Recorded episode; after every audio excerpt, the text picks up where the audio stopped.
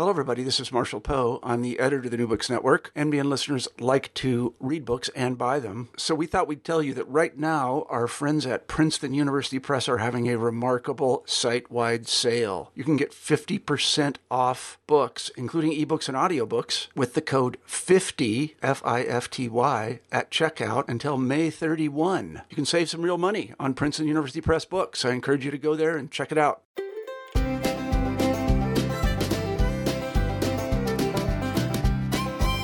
Hello, and welcome to New Books in the American West, part of the New Books Network. I'm your host, Stephen Hausmann. Today, I'm speaking with Dr. Nicholas Villanueva Jr., a lecturer of ethnic studies at the University of Colorado, where he also serves as director of the Critical Sports Studies program. We're going to talk about his new book, The Lynching of Mexicans in the Texas Borderlands, which came out with the University of New Mexico Press in 2017. Nick, welcome to the New Books Network. Thank you. Glad to be here. So, first, why don't you start by just telling us a little bit about yourself and about your background? What got you interested in history and ethnic studies, and what led you to the University of Colorado? Okay, well, um, initially I, uh, I studied business in college and uh, went into sales. And as I traveled around the country, I found myself examining people, studying people, studying the history of locations, and just found that uh, that was something that was a passion for me, and really decided that graduate school. Uh, with a focus in history was uh, was the best thing for me. So uh, so I went ahead and you know earned a, a bachelor's degree in, in history because I wasn't really going to get into a, a great PhD program, not having much of a history background, and uh, then ended up at Vanderbilt University uh, where I earned my master's and my PhD. Uh, and that's uh, really how I got uh, interested in, in history. Uh, as far as my topic, do you want to know how I got into maybe more of the topic, or is that one of your next questions? That was, in fact, my next question. So go ahead and tell us what led you to this topic in particular. Well, I wanted to examine um, uh, relations between uh, white Americans and uh, people of uh, well Latino Latino Latinos, but specifically uh, I focus on people of Mexican descent. And um, I, uh, I, I grew up in a Northwest Indiana. I was actually born in Gary, Indiana, and if you know Gary, Indiana, it's a lot of it's a high poverty rate, and uh, there's there's definitely a division between uh, Latinos and uh, African Americans in uh, what's really I, ar- I argue with my father and say just fighting for the same low paying jobs. Uh, as the economy started to tank with the steel factories closing, um, relations between the two groups um, uh, really soured, and um, and and I, I just thought it was fascinating fascinating to study two groups that um, are marginalized by largely, you know, uh, the dominant group in society, uh, white Christian heterosexual male, and, uh, and and and could not understand why the two groups would have their own uh, tension when they're um, really uh, at odds with many others in the dominant group in society. And so I, I thought I was going to do a comparative study that way in the Gary, Indiana region. And I read a book that uh, there was a chapter uh, where uh, it, it, was a legal history of Texas, and there was a paragraph actually that where the author stated. Uh, Leon Martinez Jr. may have been the youngest uh, person executed legally in the state of Texas. And I thought, well, I wonder if he was. And then the more I looked into Leon Martinez Jr., I learned that he was executed. He was under the age of legal execution. He admitted to a crime that he most likely did not commit after a lynch mob sought after him. So then I started looking into this idea of lynching, and so I thought, well, there's my comparative study: lynching of African Americans versus the lynching of um, Mexicans in the Texas borderlands at the time, and it really turned into just a focus on the lynching of Mexicans in the Texas borderlands. Well, why don't we dive into the book then by having you set the scene a little bit? When you say the Texas borderlands, where do you mean exactly, and what is the history of this place prior to the early 20th century? Okay, well, the Texas borderlands uh, in the book where I'm focusing, I focus largely on West Texas, but um, South Texas as well is is part of the book. But um, I'm, I'm, looking at the borderland as uh, more of a shared space. Uh, especially with the, the, the, fighting along the border, um, the raids from r- ranch raids of, of, of American uh, uh, owned ranches by Mexican um, revolutionaries to American uh, cavalrymen crossing over the border into Mexico and creating their own havoc there. So um, rather than a line, I have this sort of um, shared space uh, that is the borderland. So tell us a bit about some of the people living in that shared space. For instance, you talk quite a bit about the Mormon population living in northern Mexico at the end of the 19th century. And in particular, there was one pretty well known surname that pops up in your section about these Mormon settlements that, that might be worth talking a little bit about. Oh, sure. Uh, the uh, the well known uh, family that you might be mentioning, the Romney family. Um, interestingly, I was doing the research for this book in 2012. Um, I, of course, wanted to learn more about Mormon colonies in Mexico because they they became refugees as the revolution erupts. They become uh, target of threats and flee back to the United States, and all of a sudden they're more welcomed into the United States once again versus maybe some of the lower class Mexicans. Uh, so a group that was once seen as culturally inferior because of their their uh, marital practices and their uh, religious belief now has been welcomed back into the American family because of their whiteness.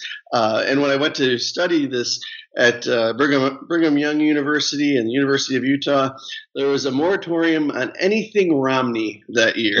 and uh, I had to do a lot of work convincing archivists that uh, this has nothing to do with the election. this was for a graduate student working on a dissertation. So um, it was it was a challenge I did not think I would uh, I would I expected to meet when uh, doing research. Yeah, not a challenge that I think too many of, of us historians have come across, but but an interesting one nonetheless. So you describe these uh, Mormon colonies, Mormon settlements in Mexico, but at the same time, you also have many Mexicans living further north in Texas as well, prior to the Mexican Revolution, which we'll get into in a second. Can you tell us a bit about them and their experience living in the United States at the end of the 19th and very beginning of the 20th centuries? Yes, uh, in the in the early part of the book, I believe I, I think it's footnoted. I have to uh, I have to discuss the language that I'm using because there are Mexicans who have been in the what is now the state of Texas for decades and and, and all the way back to uh, maybe a century or so, where some families uh, lived in what was Tejas and you know northern Mexico. Um, so many of these uh, individuals will refer themselves as Tejanos. Uh, and that's that in and of itself is its own identity. Uh, and then you have Mexican Americans who, uh, and I use that term because these are individuals who um, have really assimilated into uh, white culture and uh, and embraced the idea of this hyphenated Mexican and American identity. Um, and then you have individuals that I am referring to. Sorry, my phone just rang. Okay.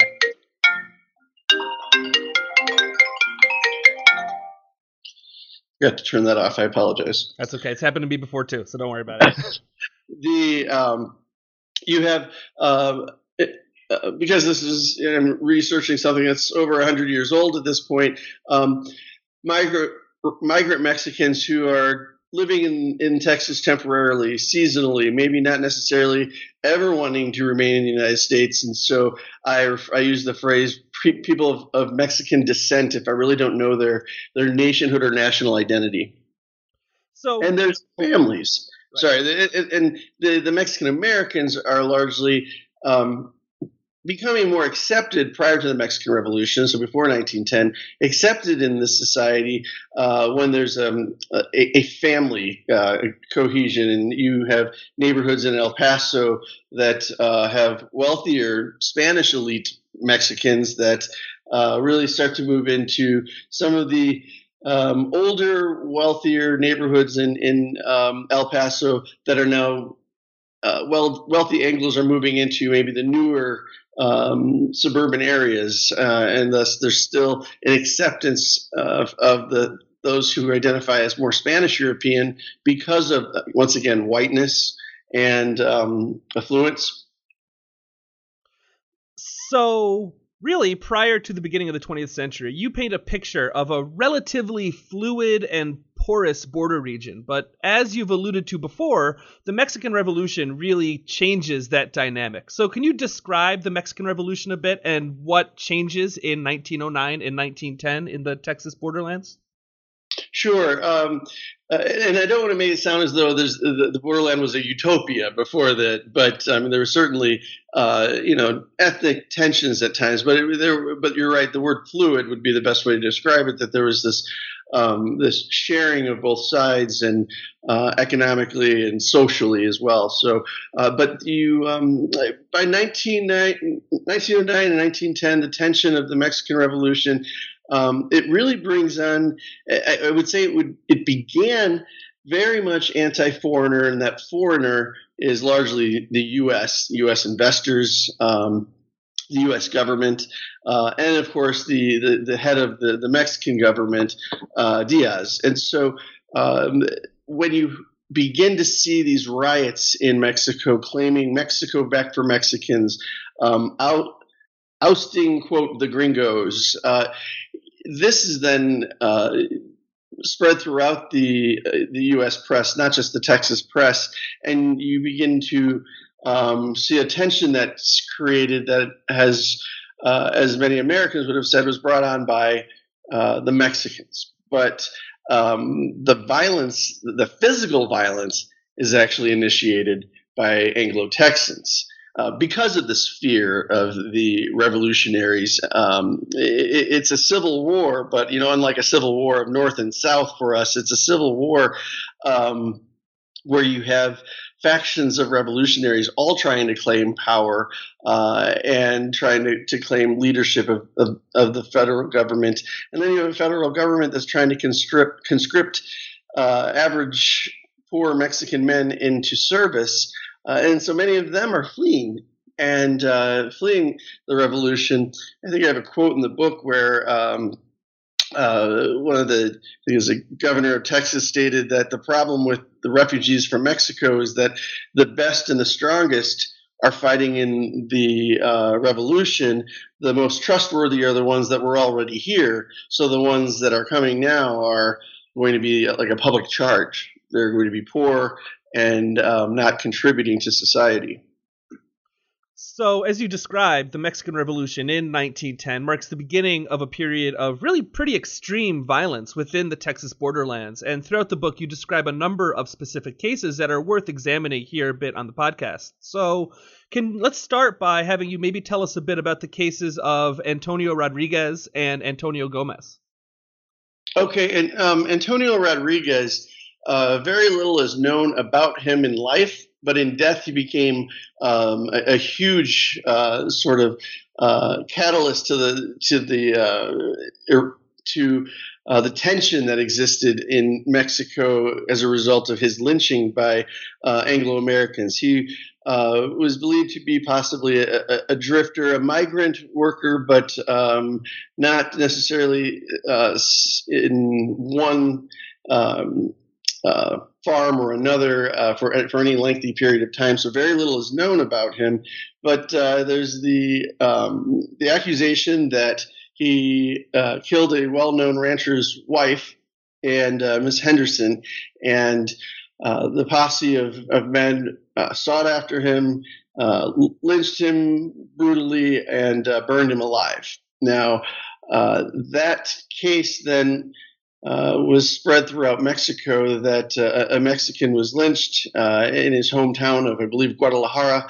And from there, uh, the riots broke out around uh, throughout Mexico, largely in universities around Mexico, arguing that they needed to revenge, they wanted to avenge the death of Antonio Rodriguez. This just happens to be two weeks before the outbreak of the Mexican Revolution, sort of officially.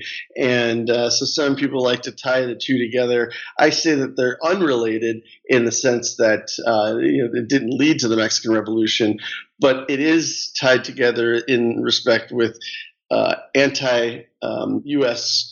Uh, rhetoric and, and, and publications and, and, riots throughout Mexico.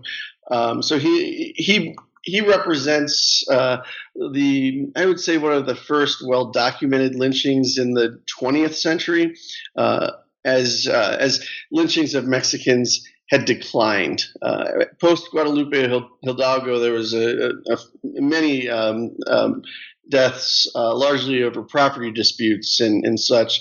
And then by two, by, 19, by 1900, uh, the, the lynchings had all, but almost ceased so you have this one really begin this um, explosion of violence once again. Now, uh, just uh, a few months later, you have in Thorndale, Texas, a young man, a boy, really, by the name of Antonio Gomez. He uh, was whittling wood outside of a saloon. And uh, again, stories uh, by various people have changed and what actually happened, but uh, what appears to have happened is one of the men physically assaulted him and he stabbed the man in his chest, actually striking possibly his artery or his, or, or his heart because the man died there in the street. Uh, the boy um, fled to um, the local sheriff because the men were going to lynch him that night. Well, they broke into where he was being held. They did uh, uh, apprehend the boy, and they hanged him from a telegraph pole. Uh, interesting, this was a very German American town, and, and, one of the last words heard that night was, uh, "This young man will never uh, will never hurt another uh, German again." So, identity and ethnic identity seems to be very important still at this time in this region, while at the same time becoming white American, and no one really questioned Germans as white Americans, um, even though they had towns that were still largely German speaking in schools. Uh, but for Mexicans, uh, that was something that uh, was not accepted. They would segregate young Mexican children from Anglo American children if they didn't speak English, uh, and uh, set them send them to separate schools, beginning a, a system similar to Jim Crow of segregating of the races. The story of Leon Martinez Jr., however, is a little bit different, though certainly no less violent than the, the, the stories of the other two lynchings that you just mentioned. Can you tell us a bit about him and what his story says about the region and its people during the 19 teens?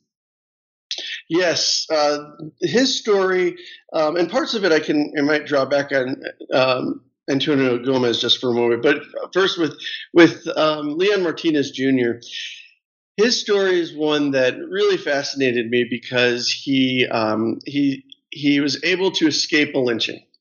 Uh, the suspected murder of a young woman, young school teacher Emma Brown, and he escaped the lynching by going to once again the sheriff, and the sheriff quite uh, honestly asked him to admit to the crime or he was free to go. Well, the lynch mob was waiting outside for him. So he admits to a crime within five days. And this is a summer in the summer where they had the the um, courts were were closed. They're in recess. They rushed a trial, brought in a judge from a neighboring uh, town, um, and by Thursday set up the trial, and by Friday had his conviction. Now, as a historian, there's always those moments where you have that aha, I found this document that, you know, just makes you um, just it, it, will practically tell the story itself. To be honest with you, I found where this boy's case um, went all the way up to the Texas State Supreme Court because um, there were it, there were six members on, in his of his jury that were part of the lynch mob that tried to apprehend him the night of the alleged crime. So uh, there's one uh, state Supreme Court judge that, uh, as they tried to get this court case overturned, um, it, it was upheld, but he was the dissenting judge he wrote a 72 page dissenting opinion.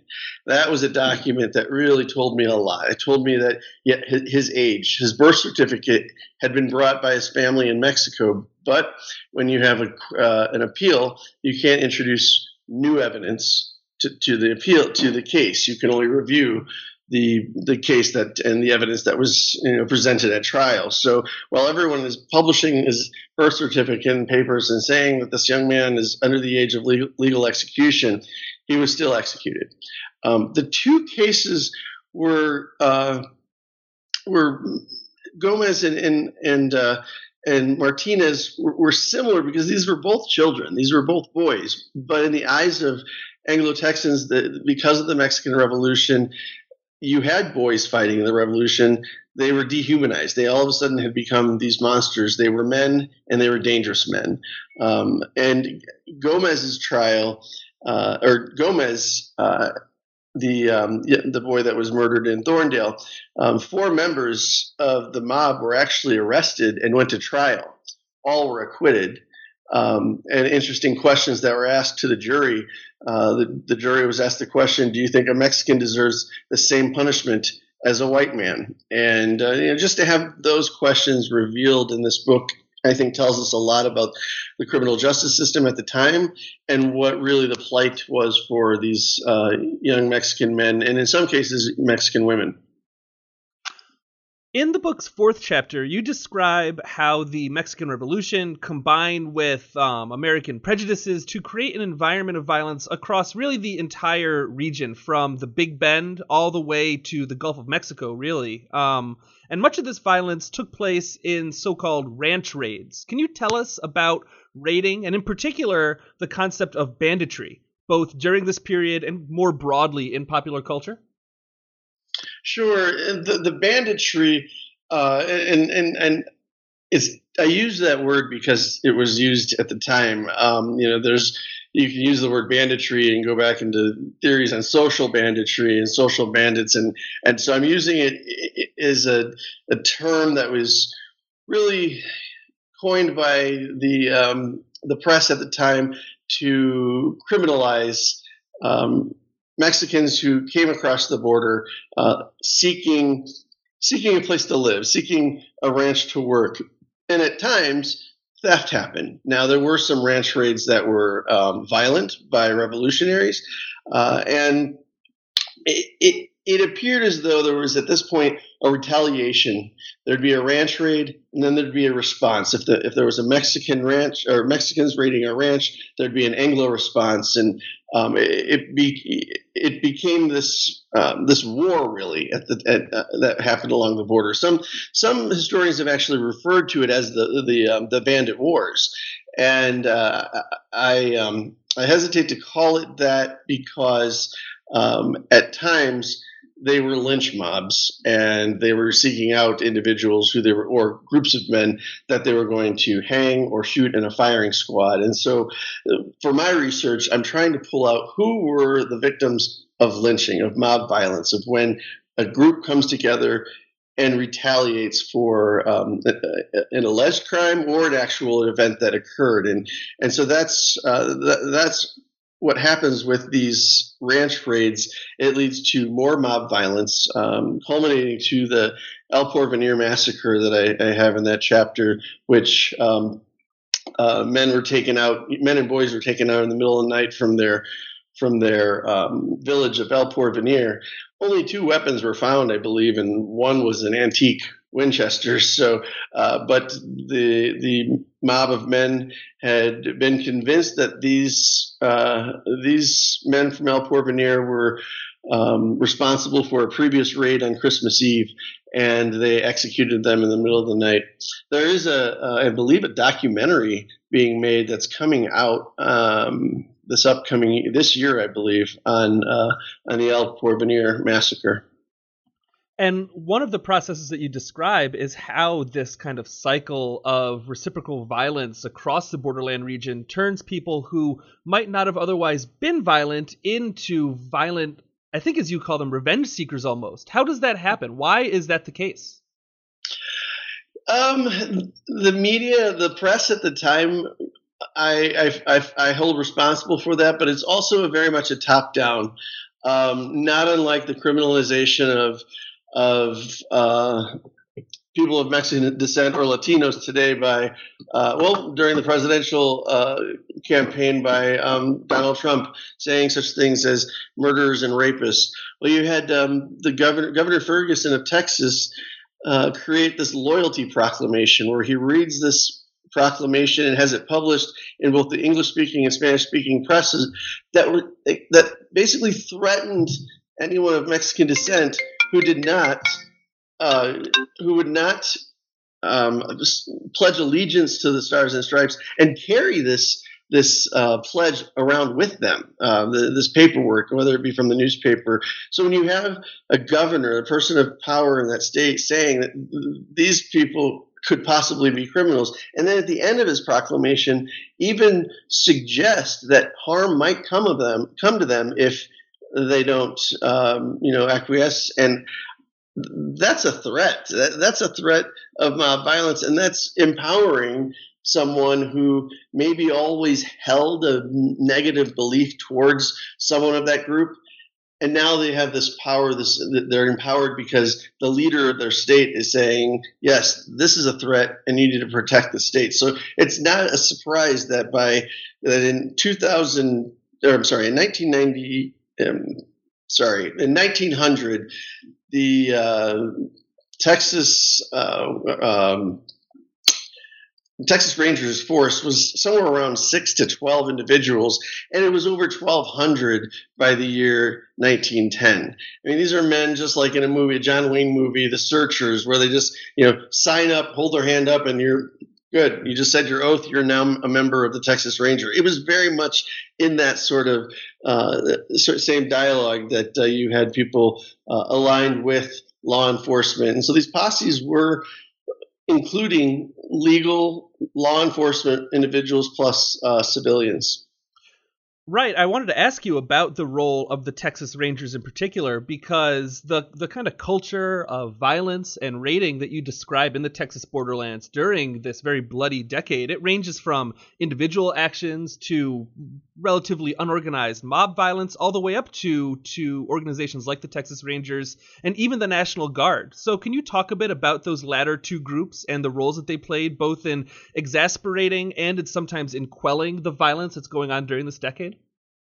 Sure. The, the, Texas Rangers had had a long history of violence with um, with Mexicans. Um, the, uh, stereotypes and suspicions on both sides that uh, that um, you know there were dead uh, several dead Mexican men found. Uh, you would also find um, you know rusty old. Uh, weapons left near their bodies, so that it would appear as though, oh well, they were they were shot by the Rangers because they there were a threat. But, um, but, but during this decade, the, the Texas Rangers uh, become the police force, if you will, the border patrol, um, because there's a there's a there's a tension between uh, governors of uh, both governors, Governor Ferguson and his predecessor uh, Colquitt. Tension between the, the governor of Texas with the president of the United States, Woodrow Wilson, and William Jennings Bryan, and uh, who's going to police the border. Is it a Texas problem or is it a federal problem? And uh, and so uh, that is why you begin to see this this uh, rise in um, law enforcement of the Texas Rangers, and their main goal was to police the border, was to identify uh, dangerous Mexicans. Uh, and so, so there's already this culture of hatred that is now legally sanctioned in, as law enforcement officials. Um, now, the um, the role of the National Guard and the troops that come in um, by 19 by, by 1916, 1917, uh, the troops that were called up for the border in my opinion, and I don't really write this as into the book because it is just an opinion. Uh, um, I, I, think it had a lot to do with uh, the buildup or pre- preparation for possibly entering World War One, and others have speculated about that as well.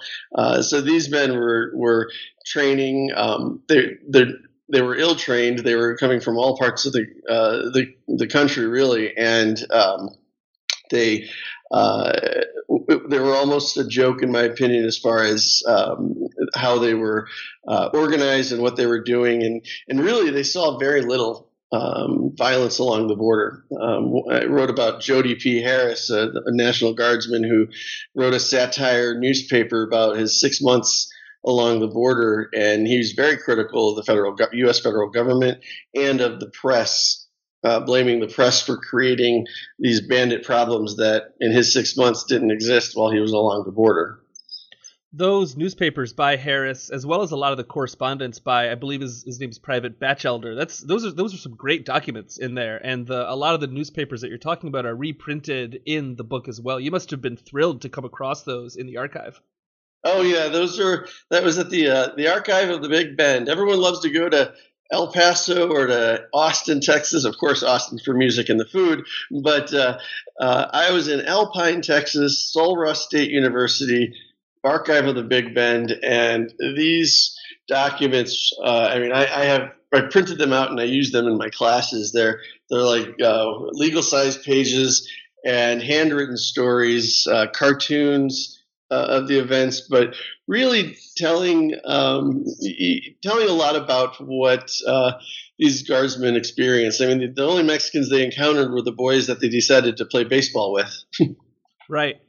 So you alluded to this a second ago, but American entry into World War I coincides with a marked decrease in lynchings and other violence across the Texas borderlands. What's the relationship there? This is kind of one of the core arguments of your book, and it's a really compelling one, I thought. Sure. The um, well, one thing that's happening is uh, there are people of Mexican descent and Mexican Americans that um, have have been experienced uh, experiencing so many problems in Texas at the time violence, uh, discrimination, and now concerned that they too might be conscripted to service. Serving the United States, a country that they don't feel represents them, uh, respects them, or gives them the rights of citizenship. And citizenship is a very important part of this argument that I make in the book. Uh, so some of them are fleeing back into Mexico. Um, you also have uh, some Mexican Americans enlisting, saying this is going to be my way to be included into the American family, to to show my my my uh, patriotism and, and fight for this country. And then you also have this threat that possibly uh, there are German spies. It's in in the Texas borderlands because of you know the Zimmerman te- telegram stating that you know Mexico can Germany will help Mexico reclaim lost land if, if, Mexico can, you know, somehow create this problem for uh, the United States and, and, prevent the U.S. from entering World War II or World War One. Sorry, and uh, and so there's there's a suspicion that now is created about Germans and German Americans. Uh, and South Texas has a, a large German population, so um, this idea of citizenship and uh, identity becomes very important. Um, when when the lynchings occurred earlier, prior to this, you know, this final chapter and the final couple of years of the of the 19 teens, uh, oftentimes uh, the the reason why there wasn't much of a response by Mex- uh, by anyone other than family members for the deaths of these young men uh, was because they weren't American citizens so you could not, you didn't have the U.S. government really intervening, and Mexico was in turmoil. So you did not have a stable government, you know, demanding reparations and and and, and investigations to this. Uh, at one point, uh, the, the, lynchings were so bad that uh, an ambassador from Spain spoke on behalf of one of the, the young men, saying, you know, just feeling it was maybe this ethnic heritage duty to, to try and intervene because no one was trying to fight for these young men. So the the, the lynchings decrease, and uh, the attention sort sort of focuses on a new enemy other. And finally, you end the book by describing how a Mexican American civil rights movement emerges from the violence and the lynchings of Mexicans in the United States. Can you tell us about how one led to the other? Yes, um, and I'm actually that's uh, the second book that I'm working on follow to, to follow up with this. Uh, but you have um, many of the servicemen that are returning from uh, World War One are returning to a, a, state of Texas where their children, their unborn children, the children they're going to have someday, are not allowed to go to uh, white schools. In a town like San Angelo, Texas, you had a an all white school, an all black school an all Mexican school.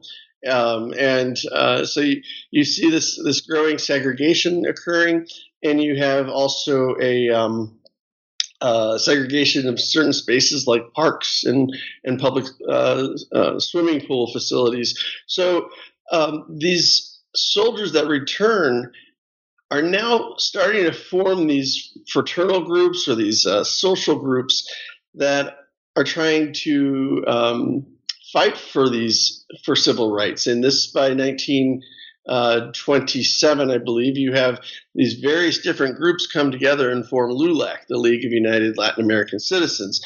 Um, and uh, and LULAC though, and this is where I'm in my next book that I'm working on. I'm struggling with this because there's a tension here. Um, they're adopting such things as uh, they say the George Washington prayer at the beginning of uh, their meetings. Uh, it's very uh, hyper patriotic to the United States, with an elimination of some of their, you know, September uh, Mexican independence celebrations in favor more of uh, Fourth of July. So there's there's an assimilation, or some of the Mexicans that disagreed with this type of uh, of activity, uh, selling out, if you will, of who is Mexican, who is not Mexican, and you begin to see a division, um, uh, a distancing, if you will. Uh, someone who is identifies as Mexican American, maybe has been here for several years, a couple of uh, generations, will now want to distance themselves from newly arriving migrants. Uh, and, uh, and, uh, David Gutierrez wrote about that uh, decades ago um, uh, in his book Walls and Mirrors. Well, this is an excellent book and a very important one, if I do say so, given our current political moment. Um, and now that it's complete, I usually like to wrap up the podcast by asking what the author is working on next. And you've given us a bit of a preview of what your next project will be, but what is the the sort of elevator pitch for your next book? Can you give us a, a little bit more of a preview of that? Yeah, the elevator pitch, I guess you could, I would say, is um, it, it's titled "Unmaking Citizens." and uh, the un is in parentheses because it's making and unmaking. Um, it's uh, the uh, idea of um, assimilation uh, into American society uh, and the division of those who are maintaining their um, their Mexican identity, uh, and so it's really about this this division that exists.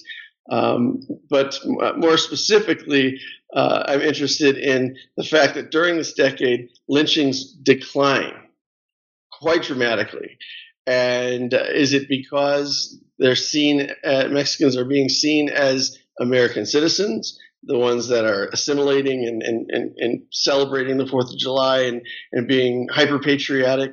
Or is there something else there? And, um, and what I found is there are lynchings that are attempted, but they're not successful.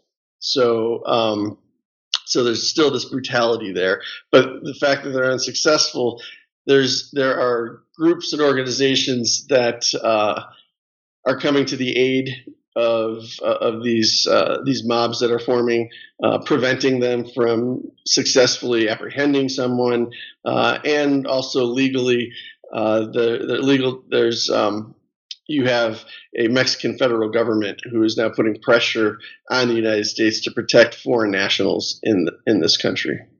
Well, when it's done, we will have you back on the podcast. Look forward to it. Great, thank you.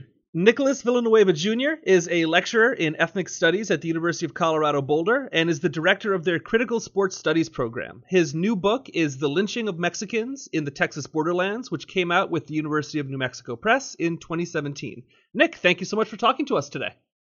Thank you. If I just could say one more thing. Of course, of uh, the um, the book thankfully or happily was uh, successful and uh, enough that the uh, department has uh, promoted me to assistant professor now. Oh, that's great news. well, congratulations no on that. Great. Congratulations, Nick. Thank you. Well, thanks again.